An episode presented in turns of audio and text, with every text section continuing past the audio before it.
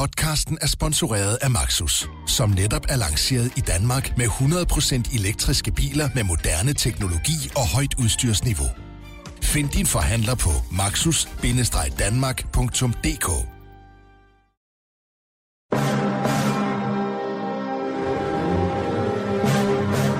Velkommen til programmet Hitlers Æseløer, et program om bøger om den anden verdenskrig. Mit navn er Jan Cordua.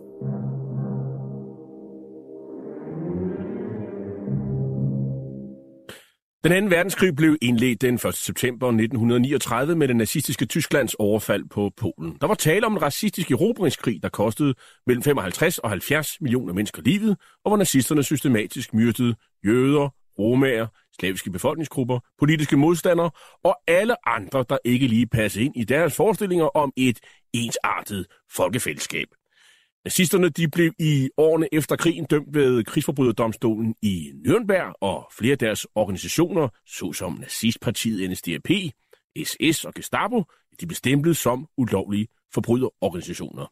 I den her serie, som vi har valgt at kalde for Hitlers Æsløer, præsenterer vi nogle af de mange bøger, som i disse år udkommer om den anden verdenskrig. Treblinka var en udryddelseslejr, der næst efter Auschwitz blev det største gerningssted for nazisternes mor på jøderne under 2. verdenskrig. I forbindelse med retssagen mod den østrigsfødte kommandant Franz Stangl fastsatte de vesttyske myndigheder tallet til de myrdede til 900.000 i alt. Ikke mange vidner kan berette om Treblinka, som lå nord for Warszawa i det tyskbesatte Polen. Richard Glasar var en af de få overlevende fanger, der kunne. Han fortæller her i dokumentarfilmen Shoah, hvordan man på et stort bål under en rist kunne brænde 2.000 lig på én gang. Bei den Gaskammern hat man einen großen Rost er, er, ähm, errichtet aus äh, Schienen und auf diesem Rost konnte man bis 2000 Leute auf einmal verbrennen, auf einem riesen Scheiterhaufen. Manden, der havde ansvaret for Treblinka-lejren i det meste af lejrens levetid, han hed Franz Stangl. Han var østriger, politimand og medvirkede også til de såkaldte medlidenhedsdrab, som nazister iværksatte før krigen på dele af sin egen befolkning, de handicappede. Efter krigen undslap fra, han fra fængslet og videre til Brasilien, indtil han i 1967 blev udleveret til Vesttyskland til dom og livsvejt fængsel. Stangl har været omdiskuteret, for han var ikke i sig selv øh, brutal og, og primitiv, som mange af hans underordnede viste sig at være. Men man kan måske snarere beskrive ham som en øh, effektiv og, og kedelig skrivebordsmorder, der mest af alt var optaget af at løse sin opgave til chefernes tilfredsstillelse. I 2020, øh, der er øh, bogen Frans Stangel øh, udkommet. Den har undertitlen Fra eutanasi til jødeudryddelse på forlaget People's Press. Forfatteren, han hedder Anders Otto Stensager, han er arkeolog og forfatter i øvrigt til flere bøger om nazisternes forbrydelser, blandt andet en om Auschwitz-lægen Josef Mengele og Ravensbrück, der var en korsetlejr for kvinder. Det er i øvrigt en bog, der har fået meget flotte anmeldelser, blandt andet vores egen husanmelder Berlingske Spænd Plytnikov har måttet op med hele seks stjerner. Velkommen til programmet, Anders. Tak skal du have. Og i øvrigt tillykke med anmeldelserne. Umiddelbart så forbinder jeg jo sådan noget arkeologi. Det er jo noget med oldtidsfund eller til nød udgravning af sådan middelalder kirkegårde. Men øh, du er jo sådan en øh, såkaldt holocaust-arkeolog. Og det forklarer vel også øh, din interesse for den her meget dystre del af 2. verdenskrig, som vi skal tale om her i dag, mm. nemlig mordet på handicappede mennesker i, i, i Tyskland, og sidenhen på cirka 900.000 mennesker overvejende jøder i udryddelseslejren Treblinka. Det er fuldstændig rigtigt, ja. Jo, holocaust, holocaust-arkeologi, det er jo en lidt særpræget disciplin, fordi det er jo en tværfaglig disciplin, der går ind og kombinerer de historiske kilder, hvad er det, man kan finde der, kontra hvad er det, vi kan gå ud og finde fysisk ude i de forskellige morsteder. Er der stadigvæk noget at finde derude? Der er faktisk rigtig meget at finde, og det er jo langt fra alt, der selvfølgelig er, er udgravet, fordi mange af de her steder, korsetlejre, Auschwitz, Treblinka, og vi kan så også tage Ravensbrück, som du også var inde på, det bliver jo også betragtet lidt som kirkegårde. Så det er jo også hellige ting et eller andet sted, så man går ikke bare ud, og så tager man en skov, og så begynder man at grave løs. Det gør man selvfølgelig ikke.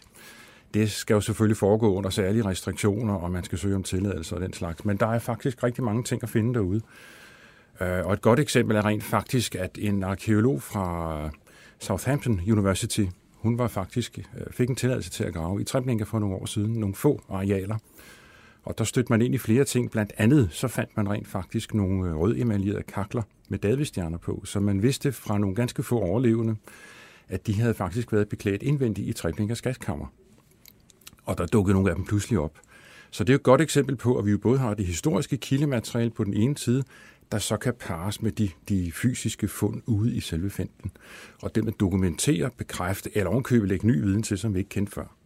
Men øh, sådan noget holocaust-arkeologi, det er jo noget, der foregår øh, meget bekendt sådan overvejende i, i, i Polen, eller de, de tidligere Polen, kan man sige, fordi det Polen er jo, grænser er jo flyttet frem og tilbage. Det kan du sige. Det er det jo, men omvendt, det er jo faktisk også en disciplin, hvor hvis du tager til Tyskland, så er der absolut også en hel del arkeologiske projekter. Sachsenhausen, Ravensbrück har også været et sted. Buchenwald har man også lavet en, en række undersøgelser. Øh, Belsen ligeledes. Så, så det er ikke kun forbeholdt Polen. Altså det er jo holocaust i en bred forstand, kan man sige her, fordi det dækker jo selvfølgelig så også, hvad skal man sige, internt inden for, for, for Tysklands nuværende grænser. Så man skældner ikke mellem egentlig Vernichtung, udryddelseslejre og, og, og, og egentlig KZ-lejre? Nej, ikke, ikke på den måde, kan man sige. Det, det gør man faktisk ikke. Øh. Har du selv været afsted og, og, og, og haft gravsten fremme, i, i, og som du selv siger, det er jo kirkegårde? Øh, ja, det er det. Jeg har faktisk selv været i, i Sachsenhausen i forbindelse med et projekt, hvor man skulle til at finde ud af, jamen, hvad er der rent faktisk af genstandstyper, som, øh, som man kunne finde i forbindelse med lejrens lazaret. Øh, og der var, der var fandt man selvfølgelig ikke overraskende en hel masse forskellige flasker, medicinflasker og andet medicinsk udstyr, men det var et forsøg på at starte op på at sige, hvis vi skal lave en form for et genstandskatalog, det er jo sådan en rigtig traditionel arkeologisk disciplin. Man går ud og finder en række genstande, så typologiserer man den, man prøver at se, at man kan opsætte en kronologi osv. osv. Det samme forsøgte man ligesom at gøre her, bare ved et afgrænset område ved at sige, at Sachsenhausens revir eller lazaret, hvad har vi af genstandstyper her? Kan vi lave en, et, et genstandskatalog, som samtidig også kan give os en eller anden form for kronologi, eller underbygge nogle af de historiske kilder fra, hvad vi ved af fanger, der har været, været indlagt, om så må sige, i Sachsenhausens revir. Så ja, det har jeg. Godt. Hvorfor har du skrevet den her bog om, øh, om Frans Stangl? Fordi, øh, hvorfor, hvorfor er han så vigtig og interessant en person? Jamen, han er jo, som du også selv startede med at sige, fuldstændig uinteressant et eller andet sted. Øh, men, men, men, et, men det, der jo er fascinerende ved denne her disciplin, det er jo, at når man både står med genstandene, så står du indirekte jo også over for en gruppe mennesker, der har haft de her genstande i hænderne. Mm. Og der begynder min nysgerrighed at blive vagt, fordi hvem var egentlig de her gerningsmænd og kvinder? Det skal vi jo også huske, der var også gerningskvinder i hele det her apparat. Hvem var de egentlig? Hvor kom de fra? Hvad fik dem egentlig til at gøre det, de gjorde? Og, og det synes jeg har været, været, og lige siden faktisk, at jeg skrev bogen om Josef Mengele, har jo også været et interessant, øh, dengang også et interessant fænomen, fordi hvad får dem rent faktisk til at deltage i sådan noget her? Flere gange, da jeg sad og skrev netop fra en stang her, så rejste jeg selv spørgsmålet, og det blev mere og mere presserende, jamen hvad ville jeg egentlig selv have gjort? Vil jeg selv have været medløber i det her? Mm. Vil jeg selv have gået videre fra politiet og ind i Gestapo og så været involveret i hele det her morapparat? Eller vil jeg ture sige fra? Og, og det, det er virkelig et tricky spørgsmål, og selvfølgelig kan man sige, efter rationaliseringens hellige navn, jamen så er det jo, jamen selvfølgelig skulle vi have sagt nej. Men når man så begynder at brede viften ud og kigge på alle de her gerningsmænd og, og gerningskvindernes beretninger, som vi jo har fra alle de her retsdokumenter og retssagerne, jamen så tegner der sig et billede af, at de virkelig følte sig presset og troet. Mm. Og de blev vidderligt også troet på livet eksempelvis under eutanasiprogrammet, jamen de blev troet med, at de kunne blive indespærret i korsetlejre, nogen ovenkøbet, at de kunne blive henrettet, hvis det var, de talte over sig. Men der er vel også noget med en psykologisk profil her, og der er jo sådan som Stangel vel også interessant. Øh... Det er det helt klart. Nu kan man selvfølgelig... Den psykologiske del er så ikke min gebet. Det, det må jeg lade overlade til andre. Det er sådan mere den rent men der, du har så kilder, der ligesom forsøger, kan man sige, at, at, at beskrive mandens øh, personlighed, kan man sige. Øh, men, men det er vel også, øh, han er vel også interessant forstået på den måde, udover at han er sådan, øh, hvad sige, været, været i spidsen for den øh, næst mest øh, øh, omfangsrige øh, morfabrik efter Auschwitz, altså Treblinka. Øh, og så er der også det her med, at øh, jamen, han var en af dem, som formåede at skjule sig og ikke blev henrettet, ligesom øh, Rudolf Høsk blev, og andre faktisk, øh, og ikke bare Stangel, altså mange af hans underordnede, som jo faktisk var øh, var, var meget mere bestialske i deres omgang med, med, med fangerne. Ja. De overlevede faktisk også. Altså det, det, det er nogle folk, der, der faktisk øh, kommer til at, at kunne gå frit omkring, øh, nogle af dem i, i, i Tyskland og Østrig og så videre, indtil 60'erne, så begynder det øh, at fælde og klap. Og, og, og Stangel er jo også en, der får lov at forsvinde til, til Sydamerika, det, så, og den historie er jo også interessant. Altså, den, det, vi får næsten hele paletten her, kan man sige. Ja, det gør vi. Det er rigtigt. Man skal nok også lige skælne her, fordi der er jo forskel på Vesttysklands retssager mod tidligere øh, NS-gerningsmænd, og så når vi kigger på Østeuropa, øh, og dermed også DDR, mm. hvor, hvor, hvor straffeudmålingerne var langt mere hårde gennemsnitligt. Der blev også afsagt langt flere dødsdomme. Mm. Og det kan man ikke just sige, at, at, at Forbundsrepublikken var kendt for. Altså man kom, om jeg så må sige, relativt sent i gang med at, at lave retssager. Frankfurt, eller Auschwitz-Frankfurt-processerne, som jo kom der i midten af 60'erne, er jo relativt sent. Uh, vi kan tage en del af eutanasiprocesserne. Nok havde man nogle få i begyndelsen, af slut 40'erne, begyndelsen af 50'erne. Men man kommer relativt igen sent i gang med selv at begynde at, at dømme de folk, der var deltagende i, i, i den del af, af nazisternes morapparat. Når man kan sige, det, det handlede om at, at undslippe øh, til Sydamerika, sådan, så man kunne få fri af, af polakkerne, så man kunne blive dømt ved en, en vesttysk domstol, hvor, hvor, hvor man i mellemtiden har afskaffet dødsstraffen. Så havde man sådan en, en rimelig chance. Præcis, det, det kunne man ret godt sige. Ja, det kunne man, og det er jo... Hvad har du brugt af, af sådan hovedkilder til din øh, øvrigt meget omfangsrige bog? Den er jo på, øh, jeg ved ja, over 400, næsten 500 sider her. Jamen, det har helt fra starten af været en meget bevidst strategi om kun at benytte mig af primært af, af hovedkilderne, og det vil sige alle de dokumenter, der nu kan findes frem. Og det har også været et overlangt projekt, det skal jeg så hilse at sige, i søgning i forskellige østriske arkiver, selv små lokalarkiver, tyske arkiver, øh, Israel, USA osv., og simpelthen grave frem, jamen, hvad findes der om den her mand? Udgangspunktet har så været at tage Gitta Terinis bog, Into That Darkness, som aldrig er blevet oversat på dansk, så vidt jeg husker i hvert fald. Øh, fordi der er hun jo inde og interviewe manden det sidste af hans leveår, altså efter han er blevet dømt. Jamen, så tager hun rent faktisk teten og, og får lov til at lave en række interview med ham, som er ganske spændende, fordi mm. der kommer hun virkelig ind under huden på manden. Jamen, hvem er han egentlig? Hvad er det, han gør? Hvor, hvorfor gør du det her? Så det har ligesom været, kan man sige, udgangspunktet. Og så ud fra det sige, hvad har vi så af de historiske kildemateriale? Der er så også en del af det historiske kildemateriale, der ikke lige bekræfter det, Gitta Serini er inde og fortælle. Men det var, hvad hun havde til rådighed på det tidspunkt i hvert fald. Så, så det er de to, kan man sige, hovedkilder, men, men primært vægt, og jeg tror sikkert, det er omkring 80 procent af bogen, det bygger på de, de, de skriftlige kilder, altså hvad der opbevares i de forskellige arkiver rundt omkring. Og mig bekendt er det den første bog på dansk om Frans Stangen. Det er den første bog overhovedet om Frans Stangen, ikke kun på dansk. Så, så der er ikke skrevet en bog Nej. om Stangen på tysk, for eksempel? Det er der for eksempel Eller- ikke. Meget det- overraskende er der ikke. Nej, Men det er øh, ikke. så er der håb for, at den kan oversættes til, til, til det fremmedsprog, så Det må man øh, håbe. lidt flere kan, kan læse den. Altså, øh, hvad, er, der, er der sådan noget ny forskning her på det sidste? Eller, har du lavet ny forskning, eller er der en ny forskning, man kunne... I forhold til Frans Stangen, tænker Ja. du? Jeg vil sige, jeg, jeg tror nok, jeg er kommet så langt omkring Frans Stangen, at det dækker, hvad du kan læse i den bog nu. Øh, nyt. Man kan i hvert fald sige, at hvis man skal kigge på Frans Stangen som, som gerningsmand, hvis man tager sådan en overordnet mm-hmm. paraplybillede, så er han jo alligevel en meget snu og nøjeregnende person.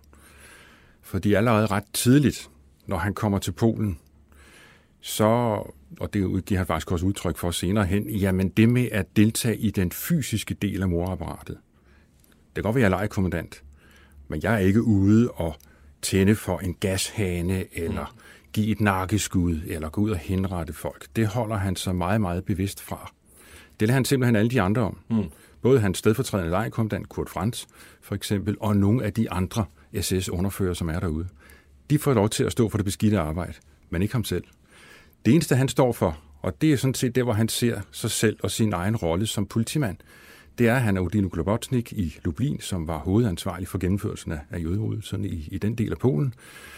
Øh, det er, at han skal gå ud og finde ud af, jamen alle de værdigenstande, som man jo frarøver folk, blandt andet i Treblinka, hvor i verden bliver de af? Fordi processen var normalt, at man indsamlede værdier, guld, sølv, ædelstene, øh, tøjdele og hvad det nu ellers er for noget, og så blev det sendt til Lublin og derfra også videre til Berlin, sådan så man kunne genbruge det. Mm. Men en stor del af det i begyndelsen, det forsvinder rent faktisk, så Globotsnik har undret sig over, jamen, hvorfor får jeg ikke noget her i Lublin? Hvad sker der? Og det viser sig rent faktisk, at Stangl finder ud af, at der er nogen, der ligesom gelejder de her store værdier forbi Lublin, ud af lejren, uden at han rent faktisk er vidne, i, altså Globotsnik i, i Lublin. Så han får faktisk en politimæssig opgave, og det er at gå ind og finde ud af, jamen, hvad der sker. Så han får plantet sin mand i Treblinka, som så kan melde tilbage til ham, og så også finde ud af, jamen, hvor bliver det henne, og så kan vi sørge for, at det kommer tilbage igen til Lublin, og ikke gelejtet udenom. Så han ser næsten sig selv som sådan en, en, en kriminalkommissær? Det kunne man faktisk godt sige. Det er, han fortsætter faktisk i rollen, som du kan godt kalde det, opdager kriminalinspektør, eller hvad du nu vil kalde det. Ja, det, præcis. Altså, hvis man kan forestille sig det perspektiv ja. i alt det andet, men okay. Det er jo så surrealistisk, men... men, men øh, Hvem, hvem er øh, Frans, Frans Stangel? Altså, og nu skulle vi måske sige, vi har jo allerede hørt lidt om ham her, vi har selv øh, beskrevet ham. Altså, hvor kommer han fra? Hvad er hans baggrund? Ja, men han, er jo, han kommer jo fra et, et, et lille område øh, nede i noget, der hedder Traunleiten, altså Altmønster, som er en lille by, som faktisk var en, en fabriksby. Både udvandt man salt i området, men man havde også en masse fabriksindustri, øh, blandet væverier, som er en del af, af, af det område i, i Østrig, hvor man blandt andet havde en, en, en masse af de her øh, tekstilfremstillinger. Og det er sådan et sted mellem Linz og, og, og Salzburg? Det er det, det er det. Så ja. vi er over i det sådan mere, i det mere, mere vestlige del, ja, vi, tæt på grænsen til Tyskland? Ja, altså vi, vi er i Oberösterreich, mm. vest for, sydvest for Linz. Alpe-Øster, Øster, Østrig kunne man kalde det. Det kunne man godt kalde mm-hmm. det, ja, præcis. Øh, så han er, han er opvokset i, i faktisk ret fattige kår, Øh, hans mor bliver skilt, hun gifter sig igen, og ret tidligt så kommer han ud og arbejde på en fabrik. Men det har han faktisk ikke lyst til, sammen med hans øh, stedbror. For det der, han kan jo godt se problemer i arbejde på, på de her fabrikker. Så han beslutter sig først og fremmest for at, at, øh, at blive uddannet som væver. Det er jo en del af det traditionelle erhverv i det område der. Men, men det er langt fra nok. Han kan jo både se, at det er jo der, det er en sundhedsrisiko, og det er sgu langt arbejdstid, og så videre, så videre. Og vi kan lige sige, at han er født i 1908. Han er så, født i 1908. Så det, så det vil sige, at det her i 20'erne, øh, slutningen af 20'erne, at han er en ung mand. Det er i slutningen af 20'erne, han er en ung mand, og så beslutter han sig rent faktisk for at rejse til Linz og blive politimand. Og han giver faktisk selv begrundelsen for, at når han nu ser de her politifolk rende rundt på gaden, så har de jo nogle flotte uniformer. Så det skulle åbenbart være det, der ligesom har tiltrukket ham til at skulle gå hen og blive politimand. Så han søger om optagelse i, øh, til politiet i Linz og bliver faktisk optaget, og så gennemgår man selvfølgelig en flereårig uddannelse, og der bor de så på, på en kasernelignende barak, øh, hvor han så er i gang med det her, og bliver så fuldt færdig politimand, og kan så gå ud som ordenspolitimand og sørge for, at der er orden på gader og så videre. Men han bliver så yderligere involveret i, i noget kriminalteknisk arbejde, og det fatter han så interesse for, og bliver så ansat ved kriminalpolitiet i Lens. Men hverken værre eller bedre, så i 1938, hvor, hvor Anschluss jo finder sted, Tyskland annekterer Østrig, jamen så er det jo nogle helt nye magthaver, der ryger ind på de forskellige politi- og kriminal, øh, altså politistationerne og ind hos kriminalpolitiet. Det er jo Gestapo, der overtager ledelsen der. Og det er jo også tyske overordnede, der går ind. Det er ikke nødvendigvis østriske tidligere politifolk. Men hvordan er det så med det? Fordi øh, der har været en lang proces, hvor, hvor østriske nazister jo har forsøgt at, at vælte det øh, autoritære regime, der var øh, på et tidspunkt. På et tidspunkt er der jo også en, en, en, en statsminister, der er blevet myrdet, øh, og der er kommet ny til, og man, altså, demokratiet er ligesom blevet sat ud, og der er det her krav fra i hvert fald dele befolkningen, øh, hvor der er nazister, hvor står han i den, øh, i den debat? Han er jo, han er jo politimand. Øh. Han er politimand, og det er rigtigt nok der i, i borgerkrigen i 34, der deltager han rent faktisk også i, øh, i rydningen af Socialdemokratiets højborg inde i midt i, i, i, i Linz rent faktisk, og det kommer til nogle hæftige kampe netop der. Um, han er med i, i den del, men, men, men politisk, der er han lidt loren. Og det siger faktisk hans, hans tyske overordnede også der i 1938, hvis han skulle prøve at karakterisere Frans Stangens politiske motivation, så er han, en, så er han lidt en lurendrejer. Han, kan han, faktisk ikke... han sidder på gæret. Det kan man godt sige. Han sidder på gæret. Han, han, man kan godt sige, han, han sidder sådan og, og er lidt vælsindet. Skal det ene, eller skal jeg det andet? Men så, der er ikke... så hvornår bliver han egentlig nazist? Ja, eller faktisk, med, med ja. nazistpartiet? Det er i, er det i 1900 og det kan jeg snart ikke huske nu, det må jeg være ærlig at sige, men jeg mener, det er 1938, han rent faktisk melder sig ind, officielt i hvert fald. Så det er, efter, så det er efter Anschluss? Det er efter Anschluss. Øh, der er i hvert fald den øh, lille hage ved det, at han hævder, at han allerede tilbage før 38, hvor det jo var forbudt at være medlem af, af nazistpartiet og SS, der havde han faktisk meldt sig ind i SS og deltog i en, en SS-gruppe i Linz rent faktisk, der lavede nogle efterretningsopgaver.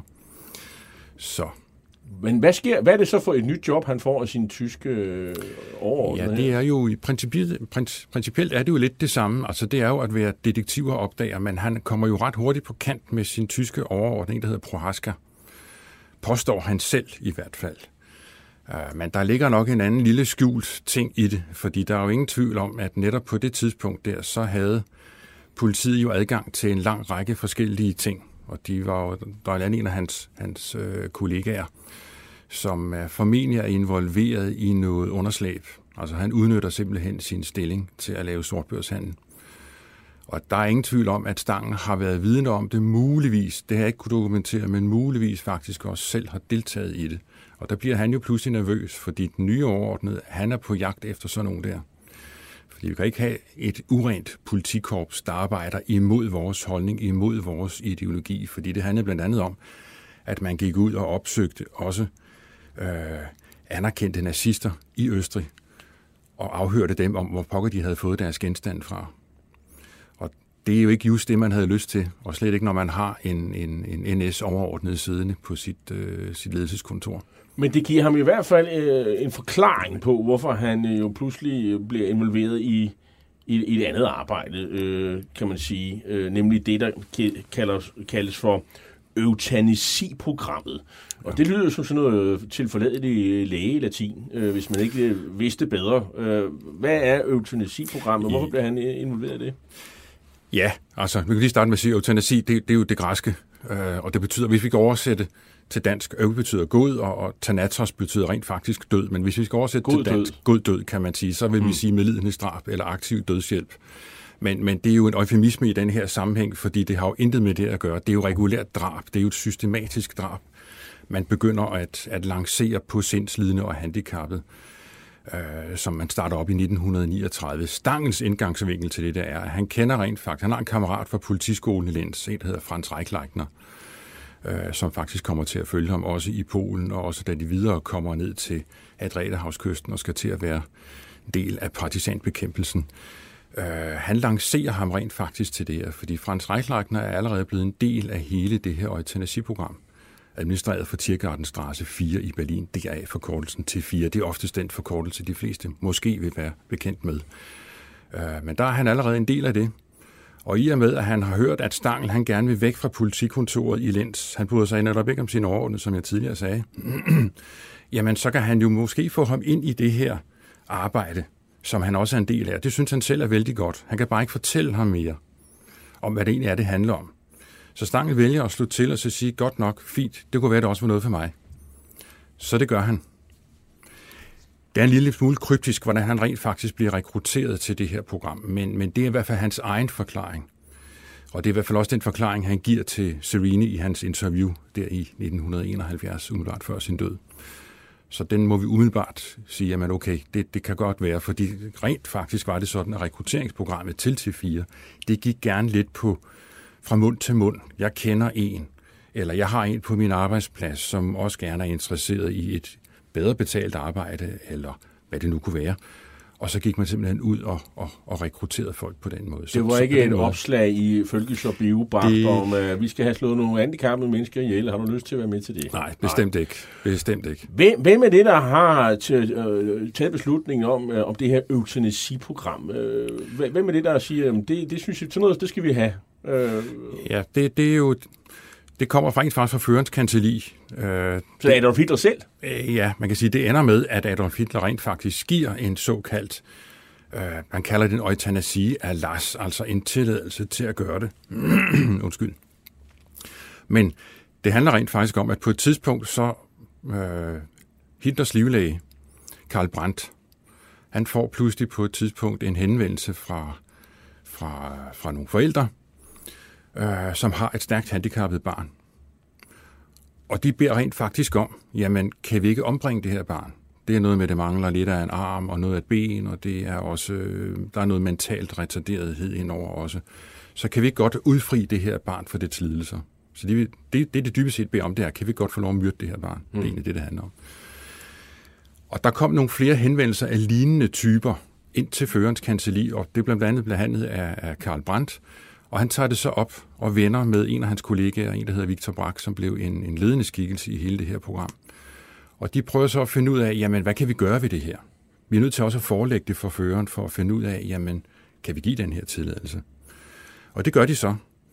Og de får faktisk tilladelsen, hvor, hvor Hitler siger, det, det, det er en sympatisk tanke. Han har faktisk selv været inde på det i, i sin egen bog, Mein Kampf, at man burde faktisk afsondre de her mentalt retarderede og handicappede. De er jo en belastning dybest set for samfundet. Det er såkaldte ballasteksistens. Og det har jo også været den debat, som har været ført op gennem 30'erne, ikke mindst i Tyskland. Vi havde den faktisk også herhjemme tidligere endnu, øh, med at, at de var jo en samfundsøkonomisk byrde.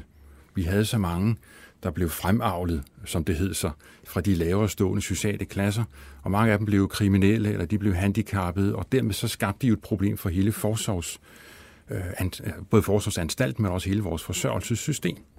Og det er fuldstændig den samme diskussion, der kører i Tyskland. Der gik man så bare skridtet endnu videre. Altså det er sådan en forestilling om, at man kan have sådan en befolkning, og så kan man sådan hive ukrudtet op. Øh, dem, der, de vækster, som ikke er, de planter, der ikke er helt så pæne som de andre, dem kan man sådan hive op og ja. for ligesom at kultivere befolkningen. Det kan du godt kalde det. Mm-hmm. Og så havde man yderligere det i Tyskland det problem jo, at man argumenterede jo for, at nu har man jo lige overstået Første Verdenskrig, en masse unge, friske, stærke mænd, de var jo gået tabt. Mm. Så nu havde man jo den, den dårligere om jeg så må sige. Alle skravlene. Ja, dem, de var jo tilbage, og var det det, man rent faktisk skulle til at bygge det nye samfund på? Nej, vi må have, vi må have ryddet op i det. Mm-hmm. Der skal nogle nye ting til. Så det var alle de tanker, der, der ligesom bliver lagt ned nu i en gryde. Så initiativet kommer egentlig ikke fra Hitler, men Nej. det er ham, der siger, kør med det. Ja, det er det. Ja, det synes jeg lyder som fint. Præcis. Og, øh, og hvad så? Og så, ja, så, de så, det hele finder sted fra nogle, øh, fra Tiergartenstrasse 4, som jo er sådan en, en, en fin gammel øh, det er villa det. ejet af en tidligere... Øh, er det, en... det er en tidligere jødisk øh, bankier og kunstmæssan i en kæmpe liebhaverbolig på over 1200 kvadratmeter. Som formentlig ikke eksisterer mere. Nej, den blev bumpet sønder sammen. Som der, så meget andet. Som under, så meget andet under krigen, ja. Men, men, øh, men herfra, der styrer man så det her program, øh, ja. hvor man i løbet af nogle år for myrdet, er det omkring 70.000 mennesker? Det er i hvert fald mere end 70.000 mennesker, altså i perioden fra, fra ja, januar 1940 til august 1941, hvor man officielt stopper det her eutanasiprogram, ja. Og det er sådan meget tysk-tysk, og så foregår ja. det sådan, at det, det er sådan syv steder, og et af dem er i, i, i Østrig. Seks steder, ja, og et af dem er i Østrig, det er rigtigt, det er Hartheim lige uden for Valens, og det er faktisk der, Stangel han kommer til og hvad er hans opgave? Hans opgave, jamen det er først og fremmest som politimand, så skal han deltage i selve administrationsapparatet. Det vil sige, at han skal sørge for, at de genstande, der nu bliver, øh, der kommer fra de, de dræbte der, de, de skal selvfølgelig registreres, de skal opbevares, øh, og der er også rent faktisk nogle forspørgseler. Det er jo egentlig det lidt utroligt i det, fordi nogle af de pårørende, de henvender sig rent faktisk, og så siger, jamen, jeg har en, en bekendt, han eller hun er blevet dræbt af eller ikke dræbt, er blevet desværre død af en eller anden sygdom, og det var jo hele det cover-up, man jo lavede. Man, man gik jo ikke ud og sagde til folk, at øh, din søn er blevet, blevet gasset her i, i anstaltens gaskammer. Tværtimod, man forsøgte jo at dække hele det her morapparat ved simpelthen at sige, at man kunne der være en eller anden fiktiv dødsårsag, som vi, vi, vi kunne skrive til folk. Og det kunne være et eller andet med en hjertelidelse, det kunne være tuberkulose, eller hvad det nu kunne være. Men det er oftest meget pludseligt. Det er oftest meget pludseligt, og det er jo det, der jo er, er Ja, det er det. Og det gør det lidt svært at, at, at sige, dække over med tiden. Men, men, men hvad er egentlig Frans Stangels opgave i alt det her? Det, der, det, der er hans opgave der, det er, at han rent faktisk er med til at underskrive nogle af de her fiktive dødsetester. Det, hans, det bliver hans primære årsag, og så skal han føre nogle registerbøger over, over de døde. Så det bliver hans primære opgave i Hartheim. Men det, der også er interessant, det er at mange af dem, vi senere hen øh, møder i uh, Treblinka og andre lejre og lejre og, og organiserer, som vi sige, folkemord på jøderne, altså, de får ligesom, der er eutanasiprogrammet en slags, øh, øh, ja, det er sådan en prøvesag i virkeligheden. Det er jo en, øh, det, det er, de får lov at øve sig på folkemord. Øh, kan man sige det? Det kan du sagtens sige. Altså, det er jo, når de endelig kommer til Polen, så kan du godt kalde dem eksperter i udøvelse, fordi de, det er jo en sammenkørt gruppe. Alle de folk, stort set alle de folk, øh, der har stået og været en del af det fysiske morapparat i de seks eutanasianstalter. Og det drejer sig vel cirka om 120 mand der er ingen kvinder i det der, cirka 120 mand, de bliver videreført i tjenesten og overført til Polen, hvor man er i gang med at lave eller oprette den første af de tre Aktion Reinhardt udryddelseslejre, Bevsæt.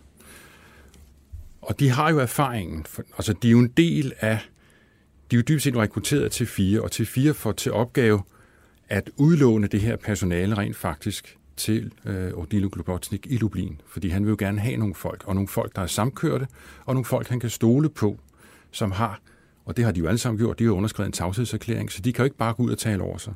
Så det er jo en glimrende gruppe. Det går Victor Brak med til i førens kanseli og sige, fint nok, du må gerne låne denne her gruppe af mennesker, jeg skal bare have dem tilbage igen, når vi genopstarter eutanasiprogrammet. De er blevet testet. Øh, de er blevet og... testet, de er samkørt, de kender proceduren, Uddannet. de ved, hvad der skal ske. Ja, det kan du sige. Det er jo alt lige fra at stå ved krematorieovnen til at, at hive ligene ud af, af gaskammerne osv. Men foregår det øh, på samme måde, øh, eller er det, hvordan, hvordan, hvordan øh, myrder man, for det er jo det, man gør, mm. øh, de her øh, handicappede, og det er jo ikke bare, øh, det er jo, det er jo, øh, jeg ved ikke, hvem er det, man slår ihjel? Det er jo fysisk handicappede, det er fysisk øh, og mentalt handicappede Præcis, mennesker, ja. og, ja. Hvor, hvor, hvor, hvor handicappet skal man være for at kunne øh, inde i sådan et sted? Ja, men der skal faktisk ikke særlig meget til, vil jeg så sige, fordi det er jo alt lige fra folk fra, med, med skizofreni, til folk, der måske har et eller andet. Det kan også være krigsveteraner, der har mistet et ben, og måske har fået, hvad vi vil dag vil kalde PTSD, altså en, en posttraumatisk øh, stressforstyrrelse. Så selvom man har kæmpet for kejseren og alt muligt med Hitler i skyttegravene, så kunne man yes. faktisk godt... Øh... Så kunne du risikere havn sådan et sted. Og, og hvordan sker det? Altså, fordi... Hvad, får man, hvad fortæller man, øh, skal man sige, familien og de pårørende, der skal ske? Øh, man river jo ikke bare ud af hænderne på dem og siger, nu tager vi lige øh, jeres barn på 3-4 Nej, år. Nej, det, det er et, et meget, meget spidsfindigt og meget, meget meget udspekuleret system, man rent faktisk har lavet der. Fordi i Tiergartenstraße, der i Berlin, der får man lavet nogle særlige anmeldelsesblanketter, som skal sendes ud til samtlige, og det er jo det utrolige, samtlige af rigets psykiatriske anstalter og forsorgsanstalter, hvor man beder de pågældende læger om at indberette, hvor mange patienter har I, hvad er det, de fejler, og hvor mange sengepladser har I rent faktisk også. Så gør man op, og så siger man, okay, der er sådan cirka estimeret x antal 100.000 rundt omkring på de her anstalter. Så bliver man yderligere et særligt lægefagligt ekspertpanel, bestående vel af omkring 40 mennesker, som jeg i hvert fald har kunne se ud af de lister, der er.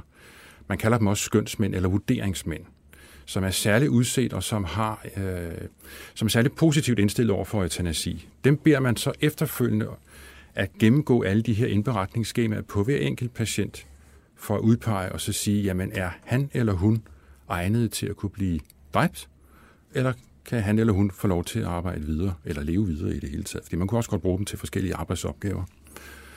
Det er jo kæmpe, kæmpe apparater. Så forestil dig, at du sidder i Tiergartenstrasse, du udsender alle de her skemaer, og du skal have dem tilbage igen, hvor alle de her skønsmænd også skal vurdere dem. Og så bagefter skal der igen udgå en, en, en besked til de enkelte anstalter, hvor de nu er henne, fordi dem, man har, har markeret, der skal, der skal dræbes, jamen de skal jo også tages ud, om jeg så må sige, og så skal de transporteres hen til en af de seks moranstalter, der er i riget. Og det er gaskammer? Og det er simpelthen gaskammer. De bliver hentet i busser, særligt gråmalede busser, med, øh, med materede ruder, som man ikke kan se hverken ind eller ud. Og så bliver de simpelthen hentet fra de forskellige psykiatriske anstalter, og så bliver de så kørt til det pågældende moranstalt, altså en af de seks moranstalter.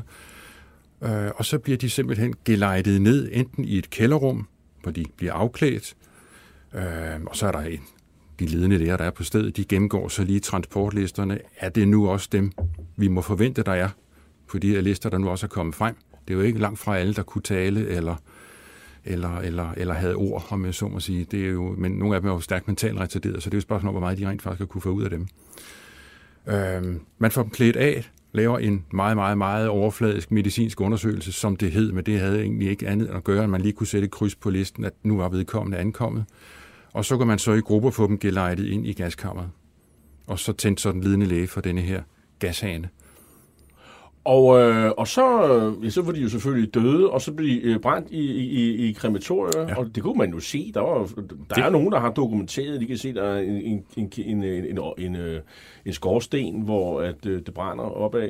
Øhm, og, øh, og det, der er jo så også interessant, det er jo, at, øh, at øh, hvad får de pårørende? Så de, de siger, ja, lille Bertha er desværre omkommet. Så ja. får de vel øh, noget, øh, får de noget, en, en, skal man sige, ligesom vi andre får, når vores pårørende dør, en, en, en krukke med noget ask i, eller hvad? Ja, det er jo det, der sker jo. Og det er jo hele det efterarbejde, der så går i, går i gang jo, fordi det er jo netop at prøve at skjule, at man rent faktisk har begået et drab. Mm. Men det fortæller man selvfølgelig ikke folk. Derfor så siger man så, okay, Nu kommer der så en besked, et brev med en dødsattest, hvor i der står, at desværre Bertha er uheldigvis død af en, en, en, en pludselig opstået sygdom. Det kunne være en lungeinfektion, det kunne være en hjertelidelse, øh, og vi har været nødt til på grund af smittefar og brænde vedkommende. Mm. Og det gjorde man jo selvfølgelig af hensyn til, at hvis det nu var, man havde livet, og det blev udleveret, og var eventuelt en, en, en obducering af livet viste noget helt andet, det var det, man jo gerne ville undgå. Altså man ville simpelthen ikke afsløre, hvad der rent faktisk var foregået. Så lavede man så et, ja man fik jo dybest set jo ikke asken af sin afdøde, fordi det, det handler om, det er, at i selve krematorieovnen, der lå jo en mængde aske. Så det var så en tilfældig sammenskrab? Det var et sammenskrab ned i en krukke, og så kunne man så ellers få det sendt til en kirkegård, eller man kunne få det sendt hjem til. En af dem, som jo øh, også er, er, er aktiv her allerede, det er en vis øh, Christian Wirth. Ja. Øh, og han er jo også ret central i det, der vi kommer til at høre om senere, nemlig det, der hedder Operation øh, Reinhardt. Hvem er Christian Wirth, og hvilken rolle spiller han i, i, i øh, eutanasi-programmet? Altså Christian Wirth, han er også politimand, som Stangel var. Han kommer så vel at mærke fra Stuttgart. Øh, og han gør lynkarriere inden for kriminalpolitiet og bliver ret hurtigt kriminalkommissær. Nu skal jeg så lige huske at sige, at kriminalkommissær i dansk terminologi i dag svarer ikke til det samme dengang. Det var en langt højere rang. Så lige for at undgå den eventuelle misforståelse, hvis der er nogle politifolk, der sidder og lytter med. Men det er så det. Men han gør lynkarriere inden for politiet, og øh, han kommer ret hurtigt ind i, i hele det her Gestapo-apparat også. Og det ser man jo fra ledelsens side, at han har nogle formidable evner, fordi han er, han er meget kontant. Han er ekstremt energisk. Øh, og hans nationalsymfonistiske indstilling, den, er der, den fejler jo ikke noget. Så han bliver ret hurtigt udpeget til kontorchef for Hartheim, hvor Frans Stang jo altså også er udstationeret. Og han står simpelthen for hele den administrative del af at drive morfabrikken Hartheim. Det fører han jo så videre. Øh, det kommer vi så sikkert tilbage til, når vi skal snakke om polio, men, men, men hele hans erfaring, hele hans, om jeg så må sige, management, fordi den måde at drive personaleledelse på, den kan vi roligt sige, den er temmelig demagogisk. Det, og det er sådan management by fear, kan man Det er det. Det er at tro folk simpelthen på livet og det, der er værre, hvis man ellers kan det. Før vi går videre til, til Operation Reinhardt, så skulle mm. vi måske lige øh, øh, øh, være omkring, hvordan er det egentlig med, med tyskerne på det her tidspunkt, og nazisterne? Hvad, hvad, hvad er det for en holdning, de har til, til de her handicappede, at man skal slå dem ihjel videre? Øh, der er i hvert fald noget, der tyder på, at de her forbrydere, hvor jo mange af dem er læger, og de ender jo sådan set foran øh, domstolen i Nürnberg. Altså Nürnberg-domstolen tager stilling til de her ting. Ja. Og de ansvarlige, ja. øh, de hovedansvarlige, de bliver faktisk øh, dømt og, og i mange tilfælde henrettet. Hvad, hvad er det, de henholder sig til? Det er jo, at der er opbakning blandt øh, tyskere. Ja. Har de noget at have og, og, og hænge hatten på? Ah, det vil jeg ikke sige, de har. Altså, der er en meget, meget stærk modstand, og det er jo også derfor, man er nødt til det havde man nok ikke forventet, allerede i august 41 at lukke øh, det officielle eutanasi-program ned.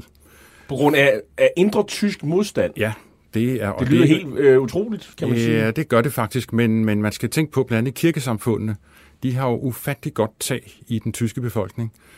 Og der er jo flere, både fra, fra den lutherske kirke, fra den katolske kirke, som går ud offentligt og siger, at det her, vi er vidne om, det er simpelthen ikke nogen hemmelighed længere. Selv de allierede vidste også godt, hvad der skete. At vi kan ikke have i kristendoms navn, at man går ud og myrder folk på den måde. Så på det her tidspunkt, i 1941, ja. kunne ja. man mobilisere øh, offentlig opinion imod en forbrydelse som den her? Man var i hvert fald bange for den. Det er der ingen tvivl om. Hvis nu kirkesamfundet havde fået fået endnu mere overtag, hmm. jamen men hvad havde der så sket i blandt befolkningen? Ville de rent faktisk kunne blive opgivet til et oprør lige frem? Det var faktisk lidt det, man frygtede. Øh, der er jo blandt andet øh, von Galen, som er ude og, og lave en, en, en lang række prædikner, hvor han tordner mod det her eutanasiprogram. Og man, man spekulerer rent faktisk på, for også mange andre øh, præster og, og, og kirkefolk, at hvis vi, hvis vi begynder nu at gøre noget ved de her mennesker, altså hvis vi sender dem i koncentrationslejre og myrder dem lige frem, så går de ud og bliver martyrer. Det vil sige, så får befolkningen endnu større energi måske til at lave oprør mod os og være imod det her. Så vi er nødt til at dæmpe den. Også på det tidspunkt, hvor man er i gang med at planlægge en stor krig mod Sovjetunionen, ja. så har man ligesom brug for alle mand, øh, og så kan vi ikke sidde og, og bruge tid på det her eutanasi. Nej, nej. Men man skal jo ikke være blind for, at nu går det jo, efter august 41 går det jo ind i en decentral fase. Så er det jo ikke længere til fire, der decideret står for hele det her setup. Nu ligger man ud, om jeg så må sige, i distriktspsykiatrien. Det vil sige, at de enkelte psykiatriske anstalter får nu selv mulighed for rent faktisk at gå ud og udpege og sige, hvem er det, vi rent faktisk ikke har tænkt os skal have lov til at leve videre. Og det har man stadigvæk læger, desværre også sygeplejersker, til rent faktisk at, at være villige til at gøre. Operation Reinhardt, det er jo en, øh, det er noget, der går i gang efter, at øh, Tyskland øh, skal man sige, øh, starter sin store krig øh, mod øh, angrebet på Sovjetunionen 22. juni 1941. Mm. Øh, hvad, hvad går den øh, operation ud på? Hvem er det, der organiserer det, og, øh, og hvem står i spidsen for det? Du har allerede nævnt Odilo Globocnik, også en østrig, skal vi jo det er rigtigt, ja. at sige. Det er rigtigt. Øh, øh, hvem, hvem er hovedmændene, og hvad går det hele ud på? Jamen altså, det er rigtigt nok, som du selv siger, Odilo Globocnik er den, der egentlig er, har fået hovedansvaret via Himmler til at, at gå ud, at nu, nu skal vi have, vi skal have ryddet op, om jeg så må sige, i, i Polens jøder. Det er jo der, det dybest set jo hele, hele starter jo. Øh, og et af udgangspunkterne er jo, at vi har jo Warszawa-ghettoen. Øh, den skal man også have ryddet. Der er jo rigtig mange jøder i, samlet i Warszawa, og ikke mindst i Warszawa-ghettoen. Det er blandt andet derfor, man anlægger lejren Treblinka. Men, men det, det er jo hele setup'et. Altså, Odilo Glotsnik står for, nu har han gruppen med sit mandskab, han har lånt fra T4, eller Førens kancelli i Berlin. Nu kan jeg gå ud og bruge det her og effektuere drabet på, på den jødiske befolkning. Og der starter man med at anlægge lejren Bevsæt, og så ret hurtigt efterfølger både Sobibor og Treblinka efter. Og det er, som jeg også sagde tidligere, det er simpelthen det mandskab, man, man får til at, at udføre denne her øh, fuldstændig fantastiske øh, ja, opgave, som er, er, er så utænkelig jo.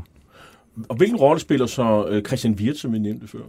Jamen Christian Wirth, han kommer til at spille en central rolle igen. Han blev inspektør for de, de seks eutanasianstalter, det vil sige, at han havde den overordnede ansvar og administration af alle seks eutanasianstalter. Den rolle får han også. Først bliver han vel og mærke lejekommandant i Bevsæt, men hurtigt efter, så bliver han også udpeget til at være administrator den overordnede ledelsesmand, eller manager, kald det hvad du vil, for de tre Aktion Reinhardt udryddelseslejre. Det vil sige, at han skal stå i spidsen for, at, at processen bliver gennemført, øh, at man, man adopterer, og det er faktisk også en del af hans idé, at vi adopterer samme mormetode, samme modus operandi, som vi havde i eutanasianstalterne. Dem gennemfører vi simpelthen også i de tre øh, Operation Reinhardt-lejre. Og det er meget øh, klart, altså der er ikke noget, glem alt om, at øh, man passer på folk, og folk skal arbejde og sådan noget. Det er slet ikke det, det handler om her. Det er ren udryddelse fra start til slut. Men ja. det er ikke noget med at opbevare folk overhovedet på noget som helst tidspunkt. Nej, og selvfølgelig har man i hver lejr har man en gruppe af såkaldte arbejdsjøder, som selvfølgelig hjælper til. Og det handler blandt andet om, at mange af de genstande, der kommer, og det er jo tonsvis af genstande, der jo kommer øh, af af jødernes efterladte øh, ejendele. For det handler om at, at røve og stjæle for jøderne? Det handler simpelthen om at, at frarøve dem alt, hvad de har. Men alle de ting skal jo også sorteres. De skal bundes. Der er noget af det, der skal renses og videre. Og så skal det jo sendes videre. Der er man nødt til at bruge en gruppe af folk, og der har man jo selvfølgelig udset sådan nogle, nogle, nogle forskellige arbejdsjøder, som er inddelt i, i særlige hold, som kan deltage i det her arbejde. Men så har vi jo også, skal man sige, øh, det øh, de, de, de, de, gamle team øh, fra eutanasi-programmet, og der har vi jo Frans Stangel, og, og de blev så øh, rekrutteret til Operation Reinhardt, og, og flere af dem de har så også deltaget i invasionen af, af Rusland på forskellige vis. Øhm, Øh, allerførst, du har jo nævnt de her tre dødslejre, der er, Sobibor, Bevsic og, og Treblinka. Øh, hvor ligger sådan Treblinka? Det ligger sådan øh, nord fra... Det ligger cirka 100 km nordøst for Warszawa. 100 km. Ja. Og der har man så anlagt en jernbane, eller var den anlagt i forvejen, eller hvordan? Ja, ikke helt. Man lavede nogle sidespor rent faktisk, men det er rigtigt nok. Den, den ligger, for det første ligger Treblinka jo i et, i et ret afsondret område. Selv den dag i dag er det jo ikke noget særligt tæt bebygget område, men det ligger ude i provinsen i et, et meget beboelsesfattigt område. Og det var vel også, hele, øh, det var også egentlig meget øh, med hensyn til, til formålet, at det var skjult? Helt klart, det var bevidst valgt, simpelthen. Men man var også nødt til at have nogle, nogle transportlinjer, så derfor var man også nødt til at, at øh, videreføre nogle jernbanespor, der kørte fra nogle af, af hovedjernbanerne øh, videre ind til, til noget, der hed Malkini, og derfra videre til, øh, til Treblinka, sådan så man simpelthen kunne gelejde de her godsvogne med jøderne. Typisk kom mange af de jøder jo fra, var ghettoen i Warszawa. Det var jo faktisk det primære formål med Treblinka. Det var simpelthen at kunne få, først og fremmest få udryddet øh, de jøder, der opholdt sig i, i Warszawas ghetto. Men Frans Dangel, han får lov til at begynde som, øh, som lejerkommandant i ja. Bevsic. Og, og hvor, ja, hvor, ikke Bevsic, undskyld, Sobibor. Sobibor. Ja. Hvorfor er han øh, kvalificeret til at, at komme til Sobibor? Og hvad, hvad, hvad, hvad, hvad, hvad, hvad skal han der? Ja, men det er jo det, det, det handler om der, det er, som, som øh, jeg var inde på tidligere, det er, at han jo er Globotsnik får til opgave, jamen, alle de her værdigenstande, hvor er det, de forsvinder hen? Så der er det hans politimæssige kompetencer, der kommer i spil der. Der bliver han blandt andet også sendt til Sobibor, og det er jo det første sted. Øh, så der, der skal han jo finde ud af, jamen, hvad er det, der sker. Øh, men langsomt, så opstår der også det problem, at vi skal også bruge en lejekommandant her på stedet, og der bliver, ja, der kunne han lige så godt blive udpeget, fordi han var jo allerede i gang med at, at undersøge, hvad der, er, der sker, og så kunne man jo, jo lige så godt indsætte ham. Og han havde bevist, hvad han duede til, kan man ja. sige, i andre sammenhænge. Han kan holde sin bøtte, og han, er, ja. og han gør, hvad der bliver sagt, og han er god, ja. rimelig god til at organisere. Ja. Og, øh, og så er det jo sådan, at øh, på det her tidspunkt, der har sådan, at nazisterne, de slås med et kapacitetsproblem i de her dødsfabrikker. De er simpelthen ikke effektive nok. Nej, det er rigtigt nok. Det er, og specielt Treblinka er jo virkelig et problem der i starten. Øhm, for, for der er jo den første lejekommandant, Irmfred Ebel, som også kommer fra, og i øvrigt også Østrig, skal vi så lige der er mange østrigere. Der er rigtig mange østrigere, det, det må man sige i, i hele det her morapparat. Det så når man taler om tyske nazister og tyske morder, så er der rigtig mange af dem, der er østrigere? Det er der, ja. Eichmann var østriger. Eichmann var østriger. Vi kan tage Amon Gutt fra, fra, fra Plaszow, var jo også østriger. Som er kendt fra... Schindlers List, ja, præcis. Spielberg-filmen. Ja, det er rigtigt. Øhm, men, øh, men Altså, hvad, hvad går, hvad, hvorfor er der kapacitetsproblemer? Det, er det simpelthen, fordi man ikke har fået sat det i system nok? Ja, eller hvad? det er det. Og hvad det er problemet med Treblinka? Det er jo noget med, at der ligger døde langs jernbindelinjen. Ja. Det er frygtelig rod for at sige liv. Det er, det er fuldstændig rigtigt. Det er et frygteligt rod. Altså, det er, som Frans Stangl selv siger, det er noget vasvineri. Ja, og, og, og Frans Sukumel, som vi møder senere, som er ja. meget vigtig vidne, han siger jo, at det var sådan, at vi, vi, vi, vi græd. Ja. Øh, når, vi siger, når, når selv nazisterne begyndte at græde, så, så har det været slet. Altså logistikken brød jo fuldstændig sammen, og det handlede om netop, som du siger, det kapacitetsproblem. Altså i de første dage af lejrens eksistens der i, i sommeren 1942, øh, ja, men, men den kan simpelthen ikke klare den kapacitet og alle de transporter, der kommer fra Warszawa. Altså det, det er jo flere tusind mennesker hver dag. Eberl havde ikke gjort sig den overvejelse tanke, hvordan skal vi logistisk rent faktisk sørge for at få det her til at hænge sammen. Han kunne ikke håndtere det. Så derfor lå der jo der lå øh, døde lige rundt omkring. Øh, offrenes efterladte ejendele lå også spredt ud over det hele. Og det måtte man simpelthen have ryddet op i. Og folk var, var for længe i togvognen. De, de var jo døde, de, øh, mange inden de mødte op, og så skulle man jo slæve dem hen og sådan noget. Det var jo værd. Ja, det, det, det, det duer ikke. Nej. Og der er det, der bliver der peget på, på øh, altså Ebert bliver afsat, øh, og både Christian Wirt og Odile Gulbotsnik peger på, jamen lad os få Stangel indsat. Simpelthen. Han har vist, at han ligesom kan være organisator, og den, der er systematikeren i det her. Det, det, det er så det, der får ham til rent faktisk at blive lejekommandant.